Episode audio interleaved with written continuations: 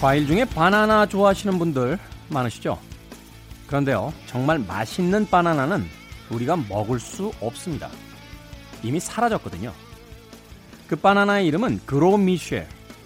사과보다 유명한 과일로 만들겠다는 대형 과일 회사의 포부 아래 단일종 대량 생산으로 무분별하게 키워지다가 치명적인 전염병이 퍼지면서 재배가 중단됐습니다. 단단하고 진하며 달콤한 향이 일품이었다는 그로미셸. 아무리 강하고 우수하더라도 혼자 세상을 살아갈 수는 없는 거겠죠. 김태현의 시대음감 시작합니다.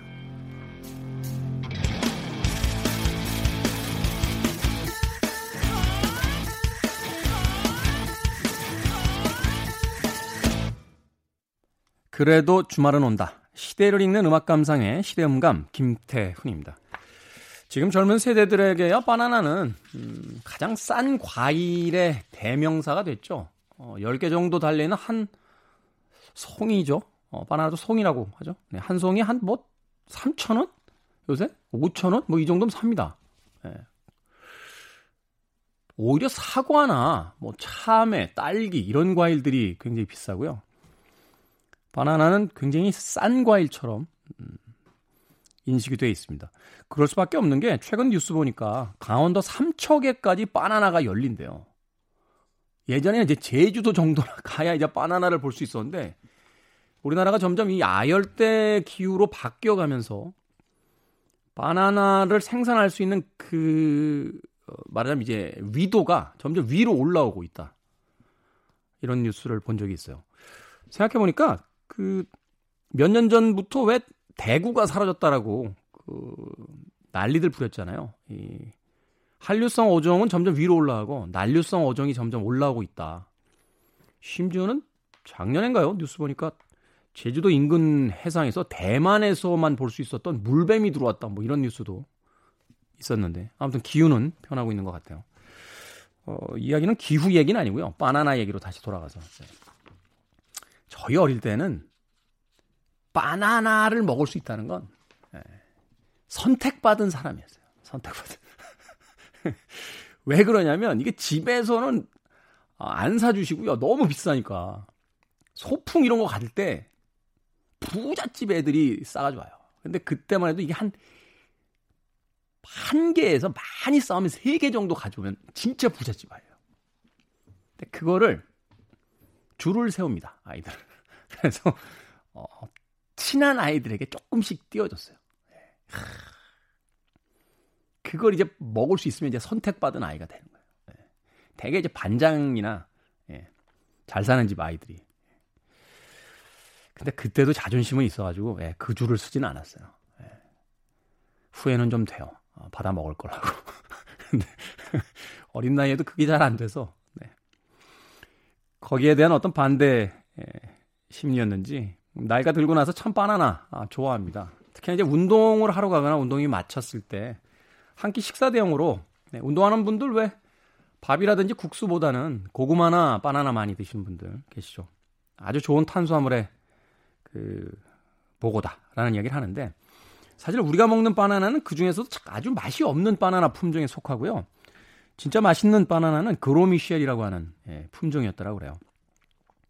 그런데 오직 이 바나나만을 생산하겠다라고 하는 단일종 대량 생산 체계를 만들면서 유전적인 다양성이 없어져서 어, 환경 변화에 적응이 어려워졌고 결국 병충해에 의해서 네, 재배가 중단이 된 뒤 아직까지 치료제가 없어서 그 뒤로는 그로미쉐를 더 이상 생산하지 않는다라고 합니다. 말하자면 아무리 훌륭한 누군가도 어, 그 하나의 유전자만을 가지고 세상을 사랑할 수는 없다라는 걸 이야기하는 거겠죠. 이런 이야기 근데 우리 프로에서만 합니까? 뭐 대부분 오프닝 다 이런 이야기 하잖아요. 네. 뻔한 얘기들 막 하는데 생각해보면 막 옷장 열고 막 이럴 때 찬장 열고 이럴 때 막 그릇도 여러 종류로 있어야 되고 옷도 여러 종류로 있어야 되고 신발장 열면 막 신발도 구두 3개 운동화 슬리퍼 뭐 로퍼 샌들 막 아주 다양한 종류로 있어야 막 행복해 하잖아요 하다못해 맥주를 먹으러 가서도 다음 건 뭘로 주세요 하고 계속 메뉴를 바꾸는데 근데 어떻게 사람들은 다 나랑 똑같은 사람만 있어야 된다고 주장을 하는지 모르겠습니다. 네. 심심하면 친구들을 패삭하는 네. 최강희 영화평론가가 지금 밖에 나와 있는데 이따가 물어볼 거예요. 예, 왜 자꾸 이렇게 패삭을 하는지. 다양함이 예, 우리 시대에 가장 절실하게 필요한 것이 아닌가 하는 생각 해봤습니다. 김태훈의 시대음감, 시대 이슈들, 새로운 시선과 음악으로 풀어봅니다. 토요일과 일요일 오후 2시 5분, 밤 10시 5분 하루 두 번 방송이 되고요. 팟캐스트로는 언제 어디서든 함께 하실 수 있습니다. 자, 바나나 얘기하다가 이 팀의 음악이 듣고 싶어졌습니다. 바나라 라마. 네. 비너스.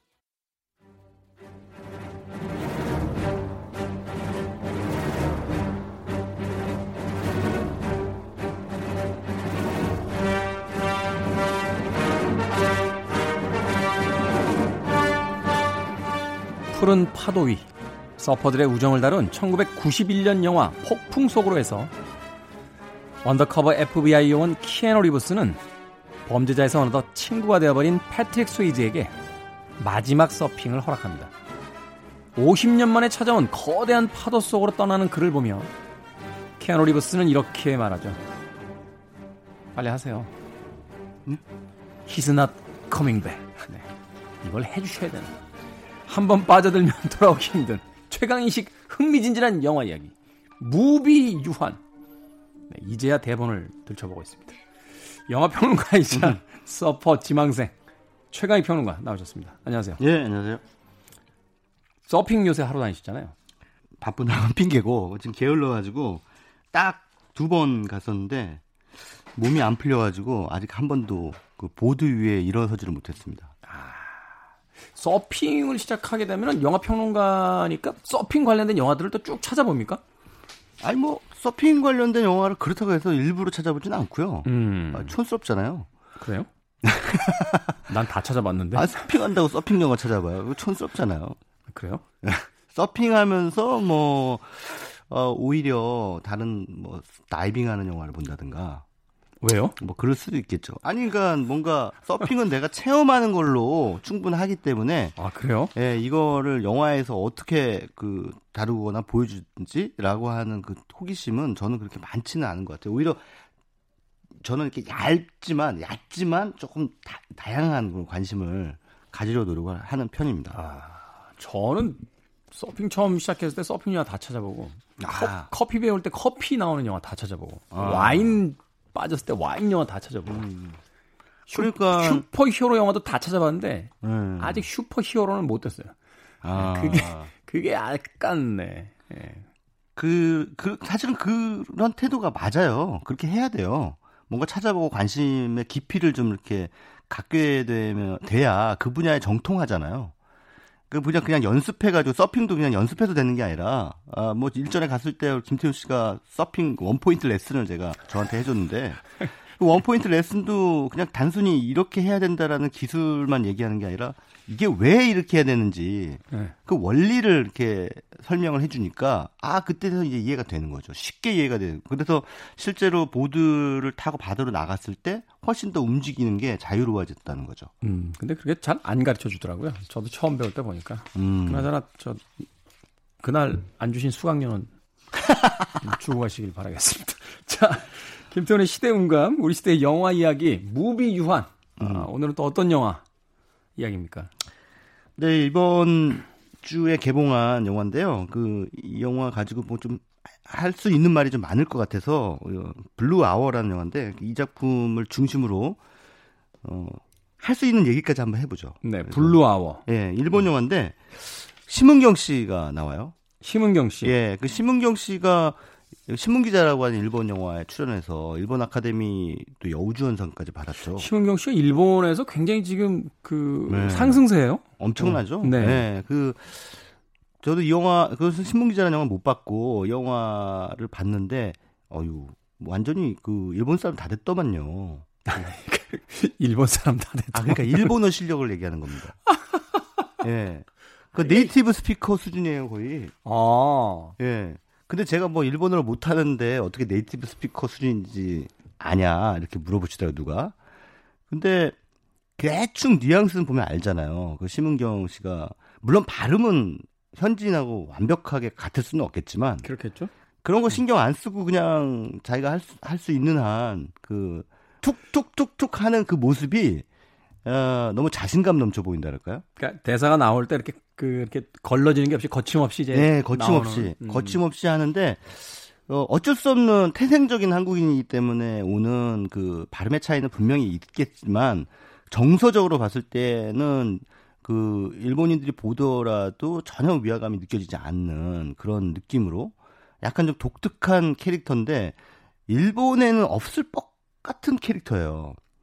이게 한국 사람이기 때문에 연기할 수 있는 패턴의 연기를 보여줘요. 그럴 수 있어요. 저도 네. 일본 영화 뭐 봤을 때 심은경 씨 같은 캐릭터는 못 봤던 것 같아요. 네. 예, 예. 그 뭔가 좀 이렇게 음 뭐랄까요 이렇게 귀엽고 뭐 당돌하고 그리고 자기 마음대로 막 저지르고 많은 그런 캐릭터인데 일본 영화 보다 보면 그런 캐릭터가 뭐 없지는 않아요. 음. 음, 없지는 않은데 이 심은경 씨가 하니까 그러니까 새로운 느낌이 드는 거죠. 그러니까 아 저거는 한국인이라 저런 연기를 할 수 있구나. 음. 라는 느낌을 주는 그런 발성, 그런 억양 이런 것들을 보여주는데 그게 어뭐 일본인들에게는 다소 어색하게 보일 수도 있겠지만 제가 보기에는 이 영화 속에 다른 주인공 카호라는 그 바닷말 다이어리라는 영화에 나왔던 네. 그 카호라는 여배우 아주 앙상블을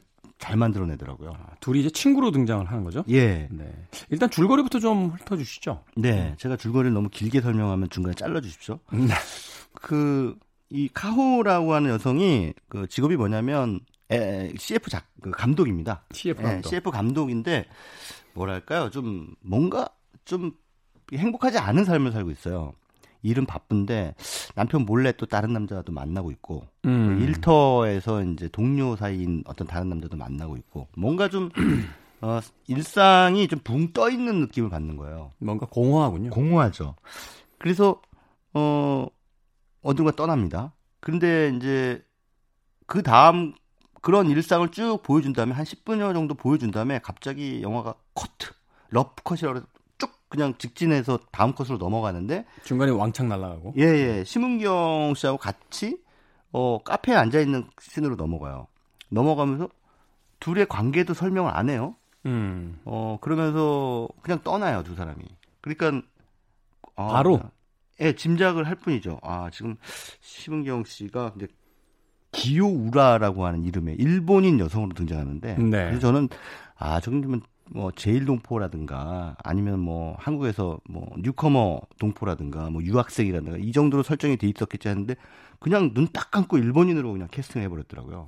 그 정도면 심은경 씨 일본어가 어느 정도 일본인들이 듣기에도 네. 어뭐 손색이 없다 이렇게 뭐 판단을 했기 때문이 아닐까 하는 또 생각도 드네요.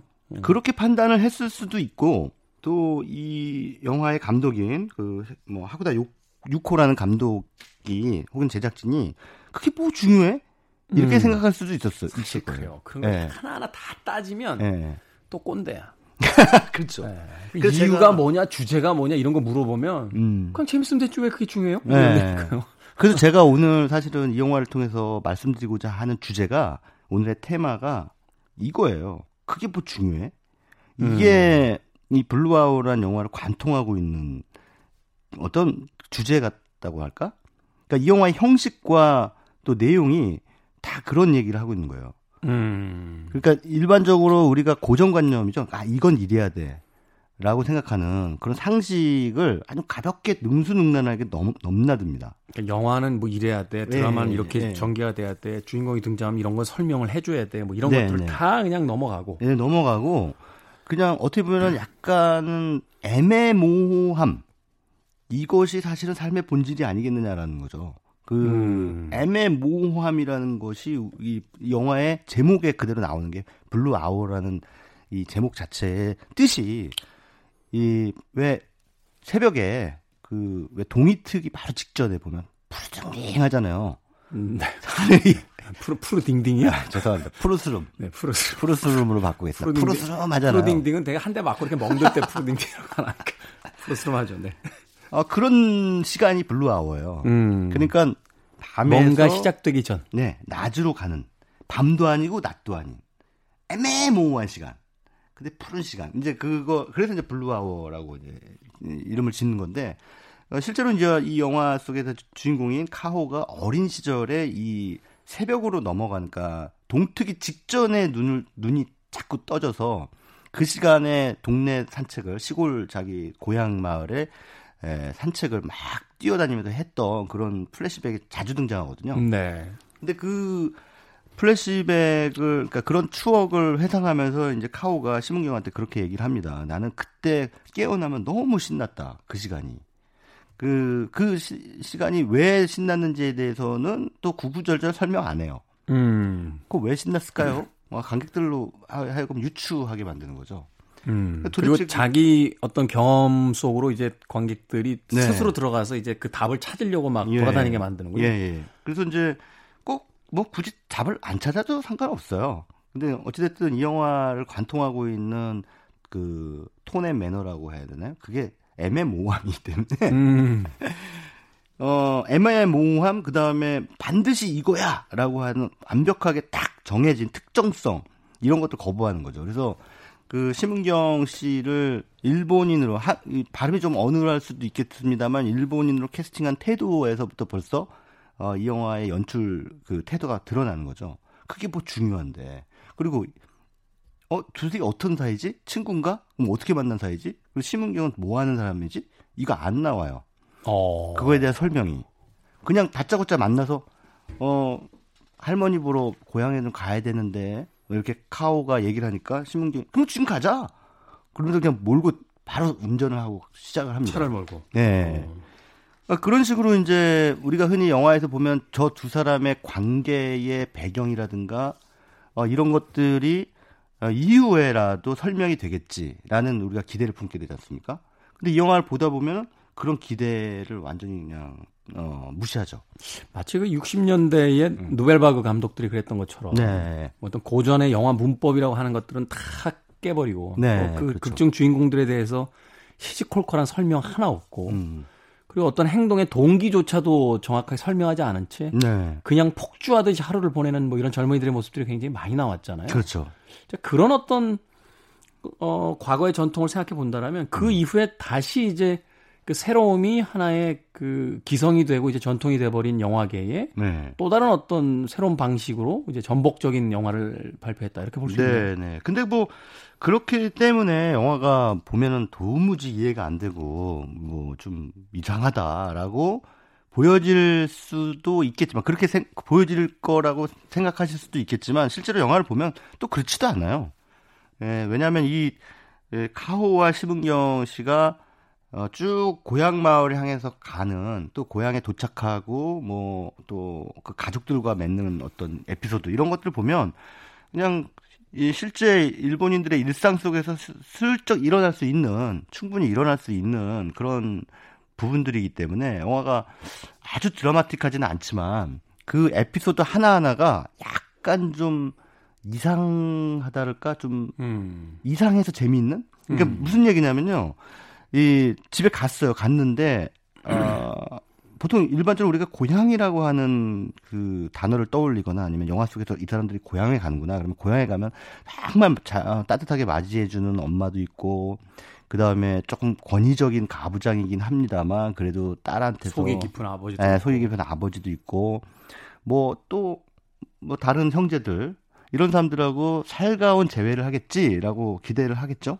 예상하겠죠. 고향, 고향 하면 우리가 이제 떠오르는 기본적인 이미지니까. 네. 근데 갔는데 전혀 안 그래요. 그 그냥 뭐 어제 보고 오늘 또본딸온 것처럼 대면 대면 하죠. 네. 엄마도 그러고 그리고 엄마는 기껏 따라왔는데 어 뭐 저녁은 뭐 우리 우린 저녁은 안 먹는 안 해 먹는다 귀찮아서 뭐 냉장고에서 뭐 꺼내 먹든가 해라. 네. 뭐 이러면서 텔레비전 보고 낄낄낄낄대고 웃기만 하고. 음. 그리고 학교 선생님이라는 오빠는 또 와가지고 막 이상한 어 궤변을 막 일삼고. 음. 그래서 좀 약간은 사, 실 좀 어, 카오가 듣기엔 여성 입장에서 듣기에는 살짝 그 좀 뭐랄까요 그 에, 저항감이 드는 그런 내용의 얘기를 했어요. 네. 오빠가 그러니까 역겹군 이렇게 이제 오빠한테 얘기를 하거든요. 그러니까는 그 오빠가 역겨운 게 이거 세상 온 천지가 다 역겨워 이렇게 이제 얘기를 하는 뭐 그런 식으로 이제 에, 고향이라고 하는 것에서 기대되는 여러 가지 미덕들이 전혀 등장하지 않는 거죠. 음. 그래서 사실은 이 카오가 왜 고향에 갔는가? 도시 생활하면서 도쿄에서 CF 어, 감독으로서 지내면서 겪게 되는 여러 관계 속에서의 피곤함.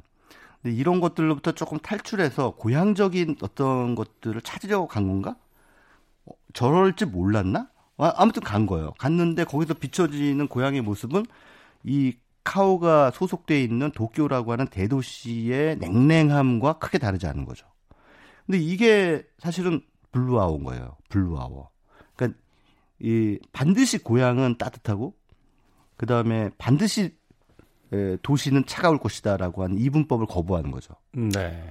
여기나 거기나 애매하긴 마찬가지. 마찬가지다. 오직 이곳과 저곳을 옮겨 다니는 그 길 위에서만 네, 네. 그 과정 속에서만 오직 두 친구의 어떤 즐거움이 있는. 그렇죠. 아. 그렇다고 해서 또 이런 영화에서 우리가 상투적으로 그 예상할 수 있는 드라마 라인이 뭐냐면 아 카오하고 심은경이 그러면 이 뭔가 로드무비적인 그런 여정을 같이 하면서 처음엔 좀 대면대면 하다가 아니면은 뭐 뭔가 갈등을 일으키다가 나중에 뭐 극적인 화해를 하겠구나. 뭐 델마루이스처럼. 예, 예, 예. 그런 둘 간의 어떤 관계도가 만들어지겠구나라고 생각할 수 있는데 또 그것도 아닙니다. 음. 예. 그러니까 이 영화는 어, 한편 한 어, 한편으로 굉장히 종잡을 수 없는 그러나 또 굉장히 흥미로운 그 애매모함을 우리한테 선보인다는 점에서 예, 제가 조금 많이 나가는 건지도 모르겠습니다만 이 Blue Hour라는 영화를 보면서 예, 요즘 흔히 그 다원주의라는 표현을 많이 쓰지 않습니까? 다원주의. 예, 다원주의. 다원주의 사회. 뭐 이렇게 얘기를 하잖아요. 다원주의라는 것은 다양한 가치들을 구체적으로 혹은 개별적으로 다 인정하는 거잖아요. 우리나라가 네. 다원주의를 인정하나요? 아니죠. 예. 우리나라 다원주의 사회는 아니죠. 내편 아니면 다 적군이잖아요. 예. 다원화 사회라는 게 예. 다원화를 인정하냐는 거예요. 그러니까 음. 사실은 다원하죠. 우리도 사실 뭐 여러 민족들이 이제 섞여 들었고 네. 사실은 그 피부색이 이제 흡사하다 보니까 그렇게 외부적으로 이렇게 드러나지 않는 것 뿐이지. 음. 그 역사적으로도 굉장히 많은 어떤 교류도 있고 이랬잖아요. 그런데 네.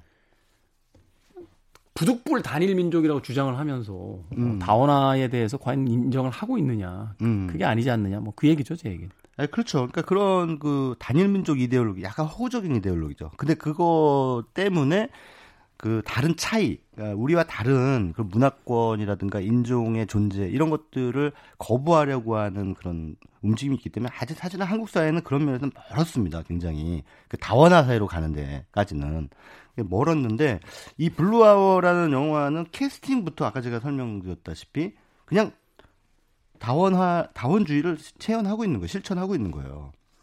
아니 심은경이 일본인 하면 안 돼요? 영화인데. 예. 네, 출신은 한국이지만 뭐 영화니까 일본인 합시다. 그게 뭐 이상하게 보입니까? 라고 물어보는 거죠. 감독은. 난 이런 태도 자체가 굉장히 그이 다원주의적 태도라고 보는 거죠. 그리고 네. 무엇인가에 대해서 어떤 정의를 꼭 내리려고 하지 않고 네. 그냥 열어둔 채 계속 이야기들을 진행해 나가는 방식. 그렇습니다. 그래도 영화의 설정도 앞서도 제가 설명드렸다시피 도시와 고향 혹은 시골의 경계가 없다는 거. 아, 그리고 뭔가 이 여러 면에서 영화는 이 Blue Hour라는 제목이 암시하듯이 상당히 이 다양한 다양성의 그 차이가 중첩돼서 나타나는 색깔이에요. 근데 이것들을 이제 강조한 영화죠. 이게 아, 너무 어려운 얘기를 했나? 어려운 이야기였기 때문에 음악 한 곡 듣고 네. 정리하신 뒤에 있다가 다시 한번 음, 들어보도록 하겠습니다. 어떤 음악을 들까 좀 고민을 하다가요. 음, 일본 영화 이야기 오랜만에 해주셨으니까 일본 영화에 나왔던 음, 연주곡 하나 준비했습니다. 히사이시 조가 아, 음악을 맡았고요. 어, 영화 Kids Return 중에서 메인 테마곡 골라봤습니다.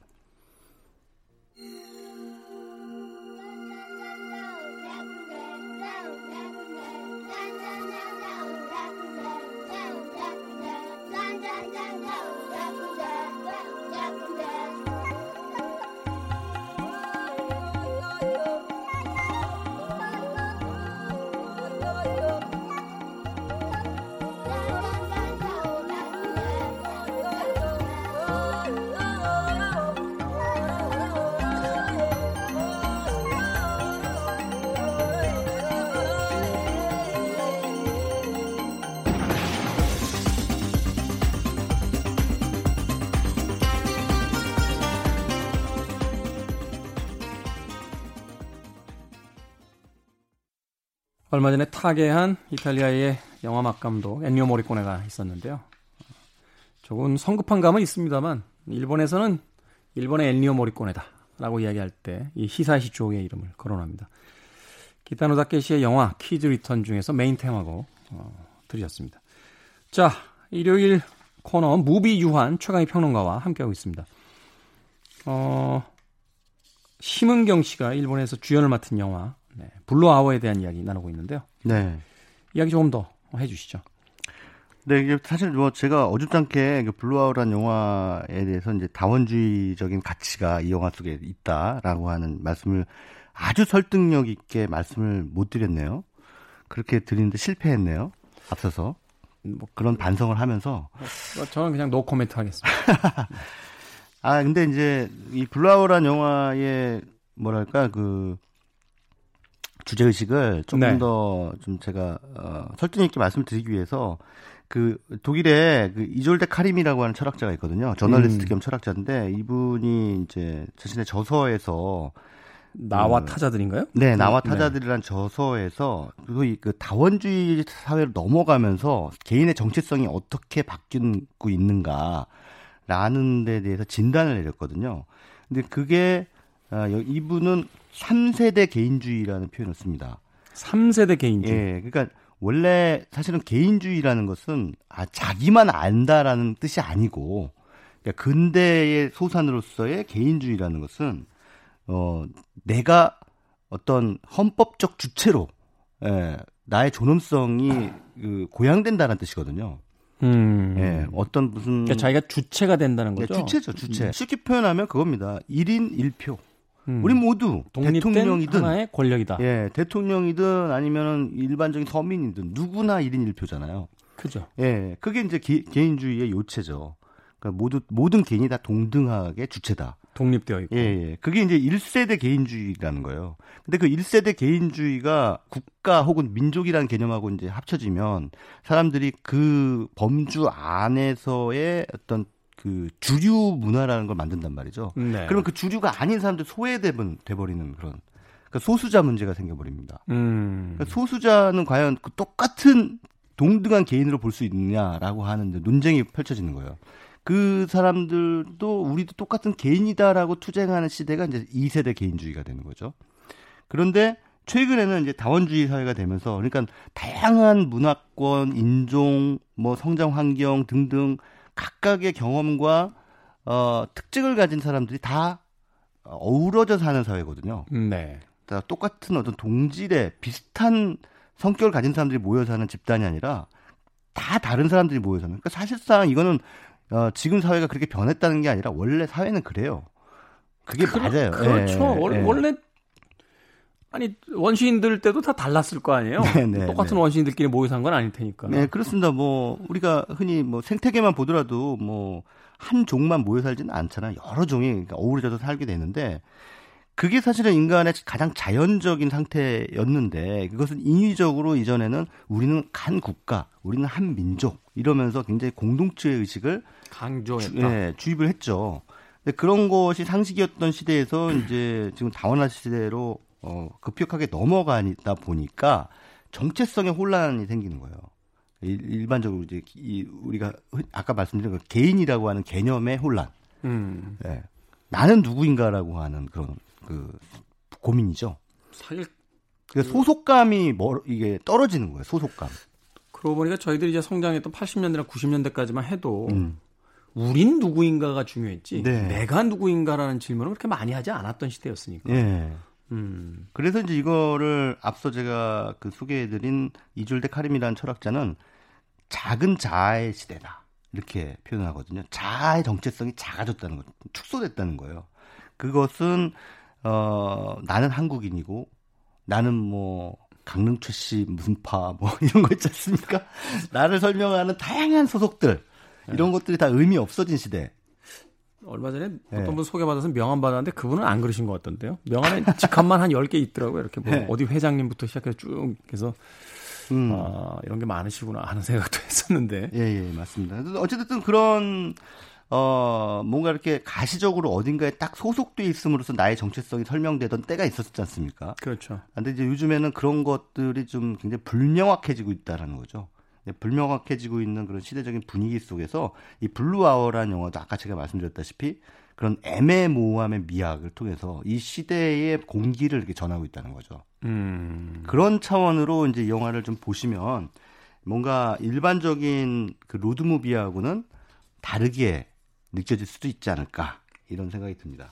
이 영화가 설명해주지 않는 그 불친절함을 좀 즐기면서 네, 어, 예. 그것들이 의미하는 그 공백 속에 있는 이야기는 과연 무엇일까를 예. 생각하면서 보면 재미있을 만한 영화다. 그렇습니다. 그래서 결국은 사람의 정체성이라는 것은 뭐 이전에 그 정지영 씨의 그 감독 데뷔작이죠. 그 사라진 시간이라는 영화도 그런 주제를 보여줬는데 나의 정체성은 어떻게 규정되는가? 나는 어떤 근거로 나라고 부를 수 있는가라는 것들을 생각해 볼 때 타자가 없으면 타인이 없으면 나도 규정될 수가 없거든요. 네. 항상 타인의 규정에 의해서 내가 만들어지는 거기 때문에 그래서 관계라는 게 결국은 이 자아 정체성 형성에 상당히 중요한 역할을 하지 않습니까? 뭐 오늘 소개해 주신 영화는 아닙니다만 그 네. Troll World Tour라는 그 애니메이션 보는데 거기서 그 전 세계를 록 음악으로 지배하려는 음. 집단이 나와요. 모든 음악을 다 없애버려요. 다 음. 록 음악만 해야 돼. 이런데 음. 그 팀의 드러머가 마지막에 이런 이야기를 합니다. 다른 음악이 없고 다른 스타일이 없다라면 내가 멋있다는 걸 누가 알아주지? 음, 그렇죠. 그죠? 네, 맞습니다. 네. 우리는 늘 비교할 대상이 있기 때문에 멋있는 그것을, 거잖아요. 네. 어. 그것의 그 진가를 알 수 있는 거거든요. 그러니까 그래서 이제 최강희 네. 평론가 머리 염색하고 다니고 이러는 거잖아요. 난, 네. 나는 자, 봐. 너들, 너희들하고 다르잖아. 이게. 네. 네. 아니, 그러니까 뭐, 말과 생각으로 그 압도적으로 어떤 저의 뛰어남을 증명할 길 없으니 머리 색깔로라도 어떻게 튀어 보이려고 하는 마지막 최후의 발악이죠. 근데 뭐, 어찌됐든 그, 그런 다원주의적 차원에서 이 Blue Hour라는 영화를 읽어낼 수 있다면 그 비슷한 연장선에서 또 뭐 하나의 범주로, 네, 하나의 범주로 또 이렇게 우리가 볼 수 있는 영화가 아마 어, 이 영화들 뭐 청취자분들께서 이렇게 음, 소문은 들어보셨을 것 같아요. 뭐 직접 본 분들은 많지는 않겠습니다만 까모메 식당 이것도 일본 영화입니다. 까모메 식당이 네. 그 우리가 일본 영화를 받아들이게 된 계기가 이 영화 이전과 이후로 좀 나눌 수 있을 것 같아요. 이 영화 이후에는 주로 이런 어떤 일본식의 어떤 잔잔한 이야기나 약간 어떤 조그만 동네에서 벌어지는 사, 사, 아, 작은 어떤 해프닝극들 뭐 이런 것들을 굉장히 많이 소비하기 시작했던 것 같은데. 네, 그렇습니다. 카모메 식당이 상당히 특이한 영화인데 이 영화를 보면은 배경이 일본이 아니죠. 핀란드인가 그랬던 네, 것 같습니다. 그냥 네. 핀란드 헬싱키 그냥 평범한 한 동네에 있는 밥집. 예, 네, 그게 카모메 식당이에요. 이, 이, 영화 보면서 느꼈던 건데 네. 왜 핀란드인지가 설명이 안 돼요, 그렇죠. 영화가. 그렇죠. 그러니까 이게 뭐 네. 태국이어도 상관없고. 네. 그죠? 네. 네. 그래서 앞서 제가 블루아워 소개해드리면서 그랬지 않습니까? 영화의 연출 태도. 그게 뭐 중요해? 라고 하는 그런 연출 태도가 이 카모메 식당에도 있죠. 그게 꼭 핀란드 왜 꼭 핀란드여야 되는지 꼭 설명해 줘야 되겠어? 이런 그거 있지 않습니까? 어, 아니, 그냥 이렇게 우연하게 툭 일어날 수 있는 거. 그러니까 사실은 다원화사에서 굉장히 중요한 요소가 우연성이거든요. 우연성. 우연성. 필연적으로 반드시 뭐가 있어야 된다는 게 아니라 그냥 우리 삶의 구성 요소가 우연히 뭔가가 일어난다는 거죠. 그래서 이제 뭐 이 여자 주인공이 무슨 사연이 있어서 여기 와서 밥집을 차렸겠지. 그게 뭐 그렇게 중요해? 그것보다 더 중요한 것은 이 밥집에서 앞으로 무슨 일이 펼쳐질까. 그리고 어, 어떤 사람들이 여기 와서 어떤 관계들을 맺어 나갈까라는 건데 내가 이 한정된 영화 러닝타임 그 일일이 구구절절 주인공의 과거 사연을 다 설명해야 되겠어? 이렇게 이제 감독은 말하는 거죠. 그리고 실제로 그 영화를 보면은 이제 뭐 미돌이라고 하는 여성이 툭 하고 등장을 하고 미돌이라는 여성이 또 어, 여행 왔다가 이 집을 들려서 눌러 앉죠. 눌러 앉아요. 그냥 음. 아르바이트를 하죠. 나 여기서 일해도 됩니까? 어, 일하세요. 음. 이렇게 하죠. 이제 앉고 그리고 이제 또 다른 여성 그 마사코라는 여성이 또 나타나서 이 여성은 또 짐을 잃어버렸어요. 여기 이제 핀란드 헬싱키 공항에 내리면서 자기의 여행짐 분실 사건이 벌어진 거죠. 근데 공항에 내렸더니 안 나오는 거예요. 가방이. 그 트렁크가 안 나오는 거죠. 그래서 아 이게 짐 찾을 때까지 어찌 됐든 어 헤매 다녀야 되는데 마침 일본 음식점이 있길래 여기에다가 좀 몸을 위탁하고 의탁하고 거기서 이제 또 또 같이 일을 하게 되면서 이 세 명의 여성이 이제 여기서 그 카모메 식당에서 함께 일하게 되는 소소한 일상을 보여주는 거죠. 뭐 특별한 드라마도 없습니다. 그러니까요. 네. 뭐 없어요. 뭐 네. 하다못해 흔한 러브 스토리도 하나 없고. 네. 그냥 심지어는 아침 에 일어나서 그걸 뭐 체조라고 해야 됩니까? 뭐 가라테라고 해야 됩니까? 뭐 이상한 행동하는 거 하나 이렇게 툭하니 가끔가다 찍어가지고 집어넣어놓고. 네. 그렇다고 해서 이가 처음에 보면은 이제 막 오픈을 한 지 얼마 안 돼서 그 사실상 손님이 아무도 없는 거죠. 아무도 없는데 손님을 기다리면서 할 일 없이 그 여자 주인공이 허공만 바라보고 있는 그런 장면은 이제 시작이 됩니다. 근데 아, 뭐 안타까워 하지도 않고 손님이 안 온다고 그렇다고 또 뭐 여기 그 새로 이제 아르바이트로 우연찮게 들어온 미도리가 아 뭔가 메뉴를 이렇게 개발해가지고 손님들을 좀 늘려야 되지 않겠습니까? 라고 음. 뭐 하긴 하지만 또 그거에 대한 어떤 절박한 필요를 느끼는 것 같지도 않아요. 음. 도대체 저 여성은 저기서 뭘 하고 있는 무슨 이유 때문에 저기서 저런 식당을 하는 걸까? 그리고 뭐 이런 메뉴를 하면 어떨까요? 뭐 하면 나름대로 이제 그 아르바이트가 제안을 하니까 우리 집은 그냥 동네 밥집인데 뭘 그런 걸 하냐 이러면서 또 욕심도 없어요.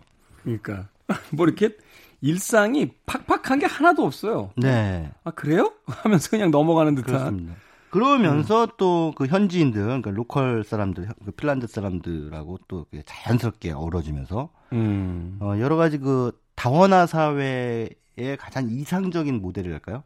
음. 그런 것들을 이제 보여주는 거예요. 너가 어디에서 왔고 너의 정체성은 무엇이고 이런 거에 대한 질문은 절대 하지 않습니다. 음. 그냥 이 사람은 일본 사람. 뭐 그러고 그냥 받아들이는 거죠. 그냥 있는 그대로. 있는 그대로. 예. 예. 그래서 음. 이제 카모메 식당이라는 영화도 결국은 어 다문화 혹은 다원주의 사회를 살아가는 데 있어서 예, 이 영화가 뭐 그렇게 계몽적이지는 않습니다만 하나의 그냥 아름다운 일상적 소묘를 보여준다 그럴까요? 음. 예. 그래서 영화를 보면서 많이들 힐링을 좀 얻으신 게 아닌가. 근데 이 영화 보고 뭐 그 초밥집 차려신 분들 많더라고요. 음. 이름도 영화 제목에서 그대로 따와서 초밥집을 차려. 창업하신 분들도 많은데 제가 보기에는 그 예, 그 영화의 엑기스는 음식이 아니라 예, 결국은 이제 관계였다. 음. 예, 이렇게 봅니다. 네. 두 편의 일본 영화를 통해서 어, 우리 시대가 가져야 될 어떤 다름에 대한 포용, 그리고 각자의 다름에 대한 어떤 존중에 대한 이야기, 또 새로운 시대가 왔을 때 그 시대가 요구하는 바, 또 뜻하는 바가 뭔지를 좀 읽어내는 것에 대해서 오늘 최강의 평론가가 이야기를 해줬습니다. 자, 최강의 평론가는 여기서 작별 인사드리겠습니다. 고맙습니다. 예, 감사합니다. 오늘 끝곡은 음, 또 하나의 일본 애니메이션 영화 중에서요. 역시 히사이 시조예요. 막 일본 음악 찾다 보니까 가사가 없는 걸 찾으려고 하다 보니까 예, 다 히사이시죠. 직구지려 여러분 같은 거 좋잖아요. 음, 그것도 희사이시조예요. 그런가? 아. 자, 하울의 움직이는 성 OST 중에서 인생의 회전목마 오늘 끝곡으로 준비했습니다. 지금까지 시대음감의 김태훈이었습니다. 고맙습니다.